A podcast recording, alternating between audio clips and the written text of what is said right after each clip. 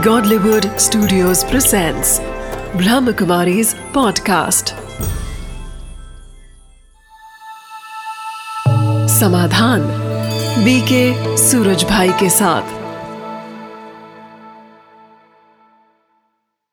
नमस्कार, आदाब, सत श्रीकाल मित्रों, स्वागत है आप सभी का समाधान कार्यक्रम में। समाधान जिसमें हम विभिन्न समस्याओं की चर्चा कर रहे हैं। मित्रों, समस्या एक नेगेटिव वर्ड है। लेकिन कई बार समस्याएँ वरदान भी बन जाती हैं, क्योंकि ये हमारी आंतरिक शक्तियों को जागृत कर देती हैं। एक ऐसी घटना मैं आप लोगों के सामने रख रहा हूँ। 26 जनवरी सन 2001 आपको याद होगा। गुजरात में आया विनाशकारी भूकंप, जिसने पूरे देश को हिलाकर रख दिया था। लेकिन इसी में एक ऐसी घटना घटी, जो हम सब के लिए बहुत प्रेरक है। कच्छ भुज के हॉस्पिटल में एक कम्प्लीटली पैरालाइज्ड पेशेंट लेटा हुआ था। वो बेड में ही उसे सारा खाना पीना दिया जाता था। सारे उसके कर्म बेड पे ही हुआ करते थे। लेकिन जैसे ही भूकंप आया, दीवारें हिलने लगी, छतें हिलने लगी और लोग भागने लगे, किसी ने उसकी ओर ध्यान नहीं दिया तो हुआ ये कि वो पेशेंट जो कि कम्प्लीटली पैरालाइज था, वो भी उठा, खड़ा हुआ और तब तक भागता रहा, जब तक कि वो एक सुरक्षित स्थान पर नहीं पहुँच गया। क्या हुआ? एक चमत्कार हो गया जैसे। एक समस्या ने उसकी आंतरिक शक्तियों को जागृत कर दिया। तो इसी प्रकार समस्या कई बार हमारे लिए वरदान भी बन जाती है। इसके इस पहलू पर भी हम अवश्य विचार करें और इस चर्चा को आगे बढ़ाने के लिए हमारे साथ हमेशा की तरह आदरणीय सूर्य भाई जी हैं। आइए उनका स्वागत करते हैं। प्राता जी बहुत बहुत स्वागत है थैंक्स भ्राता जी, जैसे मैंने कहा कि समस्याओं के प्रति यदि एक नज़रिया कई बार हम उसे समस्या समस्या समस्या करके एक हिमालय पहाड़ की तरह बना देते हैं, लेकिन इसका एक पहलू जो इस घटना में देखने में आया वो ये कि कई बार समस्याएँ हमारी आंतरिक शक्तियों को भी जागृत कर देते हैं और हम ये पाते हैं कि हम कहीं बहुत ज़्यादा शक्तिशाली हैं। बिल्कुल ठीक, मैं यहीं से शुरू करता हूँ कि एक छोटी सी बात को भी समस्या मानना। जी। किसी बात को समस्या मानना ही बड़ी समस्या है। हम्म, हम इस चीज़ को समस्या माने नहीं ये तो जीवन का एक रूटीन है ये चलता आता है और चलता रहेगा। और जैसा आपने कहा सचमुच जो समस्याएँ हैं हम्म, उनमें अगर मनुष्य अपनी मानसिक स्थिति का बैलेंस बनाए रखे हम्म, अर्थात वो परेशान न हो वो घबरा न जाए तो वो महसूस करेगा कि उसकी सोई हुई शक्तियाँ जग गई। हम्म, उसका विवेक जो काम नहीं कर रहा था वो काम करने लगा। समस्या आते ही वो परेशान न हो और अगर शांत मन से ये सोचने लगे कि समस्या आई है इसका क्या अच्छे से अच्छा सरल से सरल हल हो सकता है हम्म, तो पाएगा कि उसकी बुद्धि में ही उसका हल समाया हुआ है। लेकिन जब मनुष्य परेशान हो जाता है हम्म, तो बुद्धि अपना काम करना छोड़ देती है ना तो वो हल भी उसको प्राप्त नहीं होता। तो पहली बात तो हम यही जीवन में लाएँगे कि समस्याओं को समस्या माने नहीं चैलेंज माने हमारी शक्तियों को बढ़ाने वाला माने हमारे विवेक को जागृत करने वाला माने तो सचमुच समस्याएँ वरदान आपने बहुत सुंदर बात कही भ्राता जी समस्या को समस्या ना मानकर यदि चुनौती माने दोनों में ज़मीन आसमान का अंतर आ जाता है। जब हम चुनौती के रूप में लेते हैं तो हमारी शक्तियाँ कार्य करने लगती मुझे याद आता है भ्राता जी कि जो विंस्टन चर्चिल थे जो ब्रिटेन के प्रधानमंत्री रहे सेकेंड वर्ल्ड वार के समय जब वो छोटे थे तो वो बोलने में हकलाया करते थे। इंग्लिश भी ठीक से नहीं बोल पाया करते थे। लेकिन उसे उन्होंने एक चुनौती के रूप में लिया क्योंकि उनके सारे साथी उन्हें बहुत चिढ़ाया करते थे। और इतिहास गवाह है कि वो उस समय के सबसे प्रख्यात वक्ता थे सारे विश्व में। तो जो एक कमी थी उनके अंदर चुनौती के रूप में उन्होंने स्वीकार की यदि समस्या मानते तो शायद वो कभी भी इस रूप में प्रख्यात नहीं हो पाते लेकिन चुनौती शायद उनके अंदर की शक्ति को जगा गई। बिल्कुल ये ही मान लो दो टीम खेल रही हैं हम्म, हम्म, और बॉलर गेंद फेंक रहा है और उधर बैट्समैन है।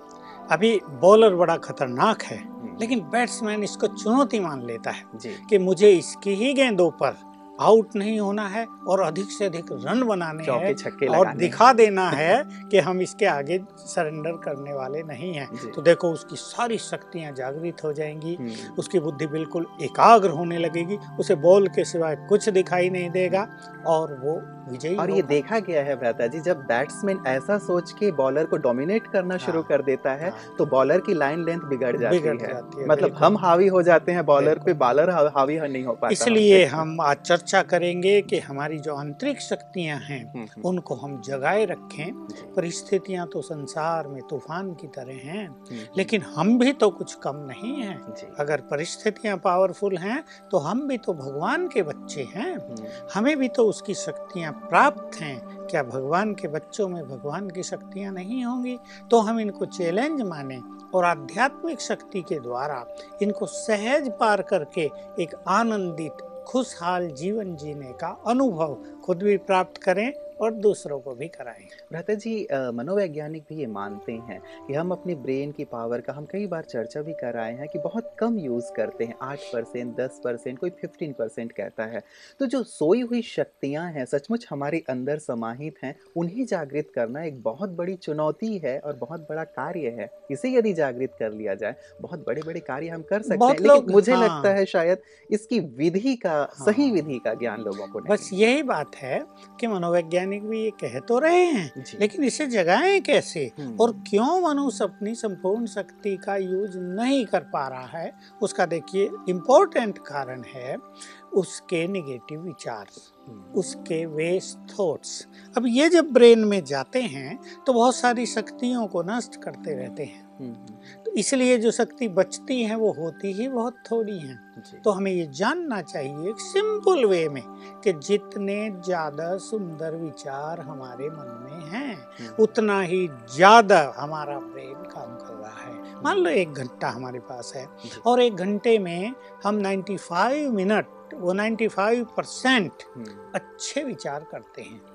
बाकी पाँच परसेंट केवल हमारे पास थोड़े हल्के सल्के विचार आते हैं। तो हमें जान लेना चाहिए एक घंटा हमारा 95 परसेंट ब्रेन काम करेगा। हम्म, केवल पाँच परसेंट नहीं करेगा। और अगर कोई सेंट परसेंट अच्छे विचारों में रहना सीख ले हम्म, एक घंटा नहीं पूरा ही जीवन तो ब्रेन की संपूर्ण शक्तियाँ निरंतर काम करेंगी और सच तो ये है कि उसके सामने समस्याएँ आएँगी नहीं क्योंकि वो किसी बात को समस्या मानेगा ही नहीं। हम्म, हम्म। लेकिन बात भ्रता जी इससे पहले की चर्चा मैं मेल्स पे आऊँ। आप जो चर्चा कर रहे हैं बहुत इंपॉर्टेंट है।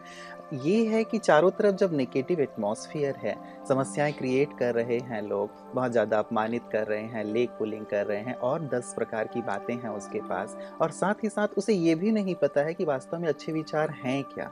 तो शत प्रतिशत अच्छे विचारों में रहना ये भी तो एक चुनौती है। बिल्कुल सबसे बड़ी चुनौती है और यही राजयोग और अध्यात्म की साधना से पूर्ण कर ली जाती है समाप्त कर ली जाती है।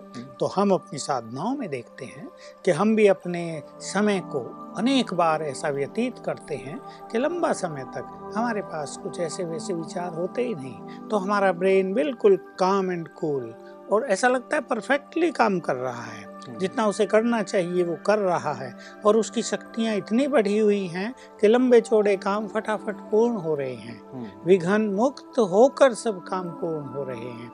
तो वास्तव में इसके लिए ही आध्यात्मिक ज्ञान की ज़रूरत है हम्म, सत्य ज्ञान की ज़रूरत है। जब तक मनुष्य को उस ज्ञान प्राप्त नहीं होगा तब तक मनुष्य को क्या पता कि वो अगर पास्ट का व्यर्थ चिंतन कर रहा है तो वो उससे कैसे बचे? हम्म। यदि वो किसी दूसरे के बारे में बुरा सोच रहा है तो वो उससे कैसे बचे? और वास्तव में आज व्यक्ति सोचता है ये सब तो नेचुरल है। यदि हुआ है तो हम हाँ, तो सोचेंगे ही। यदि बातें हो रही हैं तो हम सोचेंगे। तो इसी वो नेचुरल मान करके चल रहा है लेकिन ये नहीं समझ पा रहा है कि शायद ये सोच उसकी शक्तियों को नष्ट कर कर रही है। और वो अपनी संपूर्ण शक्तियों को यूज़ भी नहीं नहीं। कर पा रहा यही मान लो किसी ने चार वचन बुरे बोल दिए इंसल्टिंग भाषा बोल दी तो मनुष्य सोचेगा मुझे गुस्सा तो आएगा ही।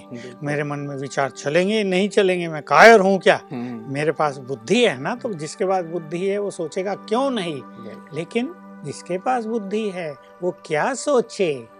जिससे समस्या तुरंत हल हो जाए यही तो वास्तव में विवेकशीलता है। हम्म, तो इसी को ईश्वरीय ज्ञान कहते हैं। हम्म, ईश्वरीय ज्ञान लेने के बाद मनुष्य क्या सोचे और क्या ना सोचे इसके विवेक को प्राप्त कर लेता है। हम्म, और तब वो अपने मन को उस दिशा में ले जाता है कि उसका ब्रेन उसकी जो हंड्रेड परसेंट शक्ति है हम्म। उसको वो यूज़ कर सके। बिल्कुल तो इसकी बहुत ज़्यादा आवश्यकता हो जाती है कि एक सही और यथार्थ ज्ञान हमें प्राप्त हो जिसके माध्यम से हम हंस बन सकें। जैसे हंस नीर क्षीर विवेक उसके पास होता है पानी को और दूध को अलग कर देता है कंकड़ और मोती को अलग कर देता है। शायद ये सद ज्ञान व्यक्ति को भी ऐसे ही बुद्धि प्रदान करता है विवेक प्रदान करता है जिससे वो इन चीज़ों को अलग कर पाता है हाँ। विषय तो बहुत बड़ा पर मैं संक्षेप में इतना ही कहूँगा। जी। जो मनोवैज्ञानिक और मेडिकल साइंटिस्ट ये जानते और मानते हैं हम्म, कि मनुष्य अपनी शक्तियों का अगर बहुत बड़ा हिस्सा यूज़ करे तो बहुत बड़े काम कर सकता है। हम्म, तो उनके लिए हमारा आह्वान है वो आए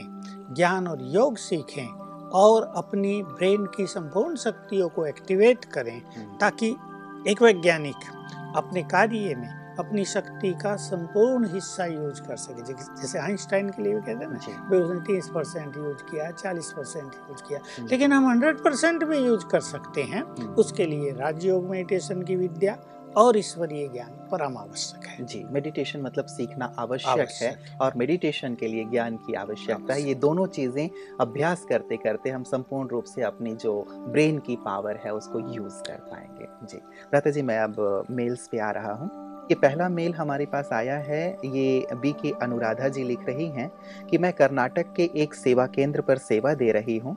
मैं सेवा में बहुत मेहनत करती हूँ लेकिन स्टूडेंट्स की वृद्धि नहीं हो रही है।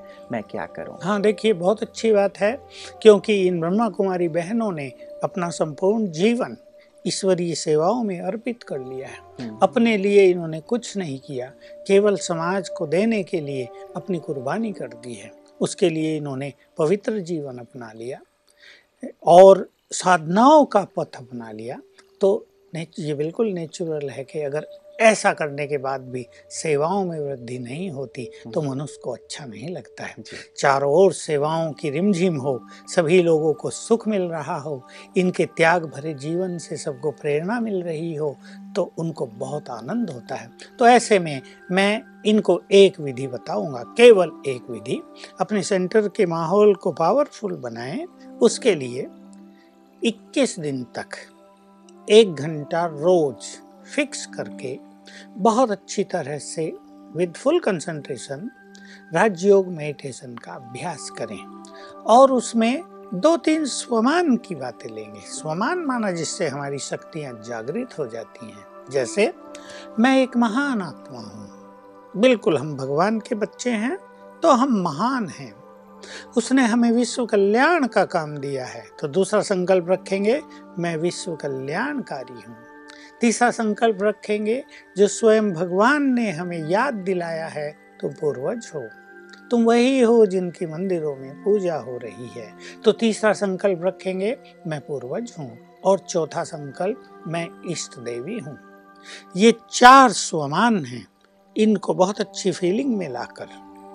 एक घंटा पावरफुल राजयोग मेडिटेशन करेंगे। जब हम पावरफुल संकल्पों और स्वमानों के साथ। साथ। जब हम पावरफुल मेडिटेशन कहते हैं तो उसका अर्थ होता है कि मन बुद्धि और कहीं भटके नहीं।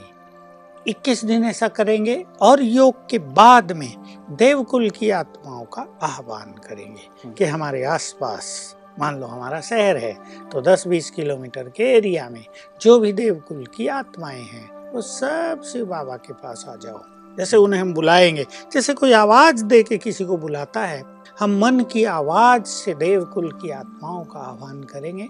निश्चित रूप से इससे सेवा वृद्धि होगी। ऐसे बहुत सारे सफल प्रयोग बहनों ने किए हैं। मुझे एक बहुत अच्छा अनुभव एक बहन का याद आ रहा है, जिसने मुझे बताया। वो मेरे से मिलने आई थी और उसने कहा था, अभी वो नई ब्रह्मा कुमारी बहन है। केवल पाँच साल उसे हुए हैं सेवा केंद्र पर। रहते और अभी अभी दिल्ली में एक जगह उसको किसी सेवा स्थान पर भेजा है। वहाँ कुछ सेवा नहीं थी और वो बहुत खुश हुई कि यहाँ सेवा नहीं है और मैं यहाँ की सेवा को पढ़ाऊँ। उसने मुझे कहा मैं 1100 स्टूडेंट बनाना चाहती हूँ। मैंने पूछा 1100 क्यों? कहा बस मुझे संकल्प है कि मैं 1100 बनाऊँ। मैंने कहा ठीक है दो साल में तुम्हें 1100 स्टूडेंट तैयार करने हैं और ऐसा करना एक साल में कम से कम छः बार 21-21 दिन की इसे हम भट्टी कहते हैं। योग भट्टी करना जैसे मैंने अभी बताया वही चार सोमान लेकर। तो दो मास हो गए हैं उसने मुझे बताया कि देखो ये गुड न्यूज़ है कि दो मास में हमारे स्टूडेंट्स की संख्या 128 हो गई है। हम्म, सो दो चार से 128 तो मैंने उसको बहुत बहुत अभिनंदन दिया और मैंने कहा तुम तो निश्चित रूप से दो साल में 1100 स्टूडेंट तैयार कर लोगी। 1100 लोगों को पवित्र बना देना हम्म, राजयोग की ओर मोड़ देना उनकी जीवन धारा को बदल देना उनको व्यसनों से मुक्त करना। हिसाब निकाला उसने 1100 में से 128 हुए तो लगभग 12 परसेंट काम पूरा। मैंने मुझे बहुत खुशी हुई। और सचमुच अगर सेवा करने वाले हमारे सभी भाई बहनें हम्म, योग के प्रयोग के द्वारा अपनी सेवा की वृद्धि करें हम्म। तो सेवाओं में जो भागदौड़ होती है। जो तन मन धन की एनर्जी यूज़ की जाती है वो सब बच जाएगी और तीव्र गति से सेवा में सफलता प्राप्त तो अनुराधा जी भी इसी प्रकार का अभ्यास करें तो इनकी भी जो ये समस्या है कि स्टूडेंट्स नहीं बढ़ रहे हैं निश्चित रूप से इन्हें भी बहुत अच्छे रिज़ल्ट मिलेंगे और इनके पास भी बहुत सारे स्टूडेंट्स होंगे। ये एक अनाम मेल है भ्राता जी किसी ने अपना नाम नहीं लिखा है इसमें और लेकिन ये मेल समस्या के रूप में इन्होंने हमें भेजा है और ये कहती हैं कि मेरे पति व मेरी सास मुझे शुरू से पसंद नहीं करते थे वे मुझसे बात बात पर झगड़ा किया करते थे। उन्होंने मुझे घर से निकाल दिया है और कुछ समय से मैं अपने भाई के साथ रह रही हूँ, लेकिन भाई के घर में मेरा मन नहीं लग रहा है। कुछ लोग मुझे वापस ससुराल चले जाने की सलाह दे रहे हैं और मुझे भी लग रहा है कि मुझे अपने ससुराल चले जाना चाहिए, लेकिन मैं कंफ्यूज्ड हूँ कि मुझे क्या करना चाहिए, यहाँ रहूँ या वहाँ जाऊँ। कृपया मेरा मार्गदर्शन करें। देखिए, इससे पहले कि ये निर्णय लें नज़दीक के किसी ब्रह्मा कुमारी आश्रम पर जाकर थोड़ा ईश्वरीय ज्ञान लें। हम्म, हम्म, राजयोग मेडिटेशन करें। अपने बारे में बहुत कुछ जानें। कर्मों की गुह्य गति के बारे में जानें। तो इनका चित्त शांत हो। क्योंकि इनके मन में पति और सास के लिए डेफिनेटली निगेटिव फीलिंग्स भर गई होंगी कि उन्होंने शुरू से ही इनसे दुर्व्यवहार किया है। कभी कभी ऐसा होता है कि बच्चे का झुकाव माँ की ओर बहुत होता है और अपनी पत्नी या बच्चों की ओर बिल्कुल नहीं होता ऐसे भी कई केस सामने आए हैं। तो पहले तो ये अपने चित्त को शांत करे और उन दोनों को क्षमा कर दें। हम्म, बहुत अच्छा होगा ताकि जो इसके मन में कटुता भर गई है और इसके मन की कटुता सबसे पहले इसे कड़वा बना रही है इसे जहरीला कर रही है, इसकी शांति को भंग कर रही है, इसके जीवन में जो बहुत सुख होना चाहिए था पारिवारिक, उसको नष्ट कर रही है, वो समाप्त हो जाए। और उन दोनों के प्रति क्षमा भाव के साथ, दोनों के प्रति शुभ भावना ले आए। और जब ज्ञान योग ये सीखेंगी तो इनको एक चीज़ सिखाई जाएगी कि सभी आत्माएँ हैं, और ये संसार एक विशाल नाटक है। सभी आत्माएँ इसमें दहे रूपी वस्त्र पहनकर अपना अपना पार्ट प्ले कर रहे हैं। तो पति और सास दोनों भी आत्माएँ हैं और अपना अपना पार्ट प्ले कर रही हैं। तो इस दृष्टि से इनके मन की कटुता समाप्त होगी और मेरी तो राय ये है भाई के पास तो कब तक रहेंगी? किसी नारी को अपने ही घर में रहना शोभा देता है, समस्याएँ तो हैं। लेकिन अपनी शुभ भावनाओं से ये उनका हल कर सकती है इसे वहीं जाना चाहिए। और इम्पोर्टेंट बात यह है कि उन्हें बदलने की बजाय अपने को बदलना चाहिए। क्योंकि जब मनुष्य के साथ ऐसा व्यवहार होता है तो मनुष्य अपने को नहीं देख पाता। उसे लगता है, ये दोनों मेरे शत्रु हैं, ये दोनों मुझे कष्ट पहुँचा रहे हैं, मेरे जीवन के साथ खेल रहे हैं, मुझे बिल्कुल नष्ट कर देना चाहते हैं। तो इनकी अपनी निगेटिव भावनाएँ उनको पहुँचती हैं और उनका गलत व्यवहार भी बढ़ने लगता है। इसलिए मैं इस बहन को कहूँगा कि अपने को चेंज करें। अगर कोई इनका संस्कार ऐसा हो, जो दूसरों को बुरा लगता हो इनका बात करने का तरीका ऐसा हो जो दूसरों को भाता ना हो। ए, इनका कर्म करने का तरीका ढीला ढाला हो। कई लोग बहुत ठंडा काम करते हैं कुछ करते हैं कुछ नहीं करते उसको भी ये ठीक करें तो वो इन्हें पसंद करेंगे। और देखिए स्पिरिचुअलिटी का मैं एक बहुत अच्छा सिद्धांत इस बहन के लिए सुना देता हूँ। सभी हमारे दर्शक भी सुन लें। संसार में लोग कहते हैं कि हमें कोई प्यार नहीं करता। कई जगह ये समस्याएँ दिखाई देती हैं। लेकिन पहले तो मनुष्य को ये कारण ढूंढना चाहिए कि मुझे कोई प्यार क्यों नहीं करता? प्यार तो हर मनुष्य के पास है, हर मनुष्य दूसरे को प्यार देना भी चाहता है, पर यदि मुझे दूसरे लोग प्यार नहीं दे रहे तो कहीं ना कहीं मेरी भी कुछ गड़बड़ है। लेकिन मैं इसका एक सुंदर समाधान कहूँगा जो आत्मा स्वयं को देह से न्यारा अनुभव करती है, उसे सबका प्यार स्वतः ही मिलता है। बहुत सुंदर ये स्पिरिचुअल फिलोसॉफी है। इसलिए इस बहन के लिए राय है कि वो राजयोग मेडिटेशन सीख कर मैं आत्मा हूँ, ये देह अलग है। मैं आत्मा बिल्कुल अलग हूँ। मैं तो पवित्र आत्मा हूँ। बिल्कुल शुद्ध हूँ, शक्तिशाली हूँ। मैं भी इस देह रूपी चोले को धारण करके इस विश्व नाटक में पार्ट प्ले कर रही हूँ। बिल्कुल मैं अलग ये देह अलग। कुछ दिन ये अभ्यास करेगी तो इसको अनुभव होगा। जो लोग इससे घृणा करते थे वो इससे प्यार करने लगे इन्होंने लिखा है बेहतर जी कि उन्होंने घर से निकाल दिया है। तो अब यदि वो निकाल दिया है और अब यदि वो स्वीकार ही ना करना चाहते हाँ हैं देखिए ये बात ये समस्या भी संभव है। लेकिन कोई भी पति जब अपनी पत्नी को निकाल देता है तो वो क्रोध वश या किसी भी अहंकार के वश निकाल तो देता है लेकिन उसे कठिनाई बहुत होती है। तो वो फिर से उनको बुलाना चाहता है लेकिन अहंकार वश वो खुद बुलाना नहीं चाहता कि मैं नीचा न हो जाऊँ तो मेरा सिर न झुक जाए आना हो वहाँ पे ही आ जाए। ईगो प्रॉब्लम ईगो प्रॉब्लम लेकिन ये अगर मेडिटेशन की प्रैक्टिस करेंगी तो उनका विचार भी बदल जाएगा। और वो इन्हें सम्मान से स्वीकार करेंगे। बिल्कुल। और भ्राता जी क्या तीसरा ऑप्शन भी हो सकता है? मान लीजिए वहाँ पे स्वीकार नहीं किया जा रहा है तो क्या इन्हें स्वतंत्र रूप से भी अपने जीवन को आगे बढ़ाने हाँ के बारे में सोचना वो चाहिए? तीसरी बात है कि अगर वो इनको किसी भी तरह सहयोग नहीं देते हम्म, क्योंकि कभी कभी ऐसा होता है पूर्व जन्मों के कर्मों के खेल के अनुसार जी। इनका कर्मिक अकाउंट सेटल हो रहा हो हम्म, हम्म, और इनको ये कष्ट पाना ही हो इनका उनके साथ जो कर्मिक अकाउंट था पूर्ण हो गया हो इनको अब अलग रहना ही हो तो उसे भी इसे इन्हें स्वीकार कर लेना चाहिए और इसी में इनको अपने लाइफ को एंजॉय करना चाहिए। हम्म, अगर बच्चे हैं तो एक बच्चा भी इनको मिल सकता है अगर दो हैं तो। कुछ भी वो तो समाधान हो सकता है और ये कोई छोटी मोटी जॉब भी कर सकती हैं। और दूसरी बात ये हमारे सेवा केंद्रों में थोड़ा सेवा में सहयोग भी दे सकती हैं। हम्म, तो लाइफ को एंजॉय करने के तो अनेक साधन हैं लेकिन मन को शांत करे पॉजिटिव करे और फिर एक नया रास्ता निकाल लें। जी।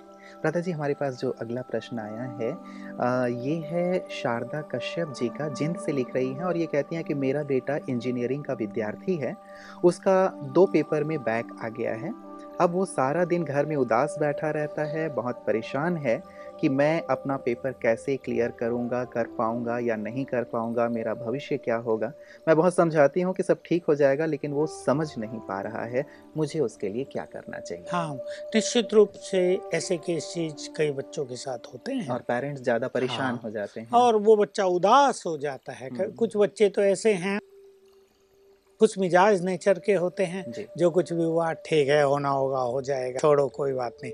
लेकिन कुछ बच्चे बड़े सीरियस होते हैं जो हर चीज़ को सीरियसली देखते हैं कि उनका एक साल बेकार जा रहा है या क्या हो गया तो उनके मन में उदासी आ जाती है। तो माँ बाप भी थोड़े परेशान हो जाते हैं और चाहते हैं हमारा बच्चा इससे निकल जाए। आखिर मनुष्य का जीवन इम्पोर्टेंट है। जी। एक पेपर ही तो इम्पोर्टेंट नहीं है ना। जी। तो मैं इस युवक को कहूँगा कि जीवन में ऐसे खेल चलते रहते हैं। इसको खेल माने बहकाई है तो कल सफलता हो जाएगी, पेपर क्लियर हो जाएँगे। अपने मन पर जो उदासी की चादर इन्होंने डाल ली है, इसको ये उतार फेंकें और बिल्कुल उमंग, उत्साह और खुशी अपने मन में लाएँ और फिर से तैयारी करें बिल्कुल उमंग, उत्साह के साथ। तो बिल्कुल सफलता होगी और मैं तो राय दूँगा थोड़ा मेडिटेशन भी किया करें आसपास जो भी सेवा केंद्र है वहाँ जाकर थोड़ा थोड़ा भी सीखें ताकि कंसंट्रेशन बढ़े और जीवन में खुशी लौटे। देखिए मेडिटेशन का सबसे अच्छा फ़ायदा यही होता है कि एक मुर्दे समान बने व्यक्ति में भी नवजीवन का संचार करने लगता है और वहाँ हमारे सेवा केंद्रों में जब बहुत सारे भाई बहनें आते हैं तो खुशी का माहौल इतना ज़्यादा होता है कि एक उदास व्यक्ति भी वहाँ आकर खुश हो जाता है। तो इस युवक को घर में ही हर समय नहीं रहना चाहिए। घर से थोड़ा बाहर आए। अब प्रॉब्लम तो हाँ, यही है भ्राता जी कि वो अपनी माँ की बात नहीं हाँ, सुन रहा है वो हाँ। समझा रही हैं हाँ। शायद ये सारे समाधान भी हाँ, शायद वो दे रही हूँ लेकिन वो सुनने को तैयार हाँ, नहीं है। हाँ। कई बार ऐसा होता है कि निराशा के बहुत गर्त में चले जाते हैं या मेरे फ्रेंड्स मुझे क्या हाँ। कहेंगे लोग क्या कहेंगे शायद ये बातें सोच सोच के वो बहुत ज़्यादा परेशान ये यही हो रहा है इसके साथ भी। तो अब इसको बाहर तो निकलना ही है। हम्म, आखिर घर घर में कब तक रहेगा? फ्रेंड से तो कभी ना कभी मिलेगा ही और फ्रेंड्स भी जानते हैं बहुतों की बैक आती है। कोई बात नहीं। ये खुलेगा तो फ्रेंड्स भी बहुत अच्छी तरह इसके साथ मिले जुलेंगे हम्म, हम्म, तो और नहीं तो हमारे आश्रम पर जाए वहाँ की खुशी का माहौल इसमें खुशी पैदा करेगा और ये उदासीनता समाप्त हो जाएगी क्योंकि उदासीनता तो इसकी ब्रेन की शक्तियों को नष्ट करती जाएगी। हम्म, इसलिए इस युवक को उदासी से बाहर आना ही है। तो मैं कहूँगा माँ को भी उसको साथ देती रहें उसको बिल्कुल इनक्रेज करती रहें और कोई बात नहीं उसको अपने साथ घूमने फिरने पिकनिक पर ले जाया करें बाज़ार में ले जाया करें और आश्रम पर भी उसको अपने साथ ले जाएँ और वो इससे बाहर आ जाएगा। बिल्कुल। तो अपनी तरफ़ से पूरा प्रयास करें कि इस माहौल से बाहर आए उसको कुछ पॉजिटिव बातें देते रहें ताकि वो इस परेशानी से इस जो निराशा के गर्त में डूबता जा रहा है उससे बाहर आए। प्राता जी आज जितने भी हमने प्रश्न लिए लोगों को बहुत अच्छे समाधान आपने दिए हैं। लोगों की जो भी समस्या रही है मुझे पूर्ण विश्वास है कि लोगों को इन बातों का बहुत अच्छा असर हुआ होगा और इसका अभ्यास भी वो करेंगे और निश्चित रूप से उनकी समस्याएँ समाप्त होंगी। आज की तमाम बातों के लिए भ्राता जी आपका बहुत बहुत बहुत धन्यवाद। मित्रों, जीवन, जीत और हार का खेल है। कहा जाता है, यदि अंधेरी रात है तो सुबह अवश्य आएगी। ये नहीं मानना चाहिए कि हमेशा रात ही रहेगी। रात के बाद स्वर्णिम प्रभात अवश्य आता है। इसलिए यदि हमारी हार भी हो रही है, असफलता भी हो रही है, समस्याएँ आ भी रही हैं, हम निराश ना हों, लेकिन अपने उत्साह को बनाए रखें, अपनी शांति और धैर्य को बनाए रखें, निश्चित रूप से आपकी जीत होगी, निश्चित रूप से आप जीवन में सफल होंगे। तो अपनी सफलता को, अपने धैर्य को, अपने विश्वास को अपने साथ बनाए रखें। हम सबकी शुभ भावना आपके साथ है कि आपका जीवन सफलता से परिपूर्ण हो, समाधान से परिपूर्ण हो और आपका जीवन आनंद से भरा रहे। नमस्कार।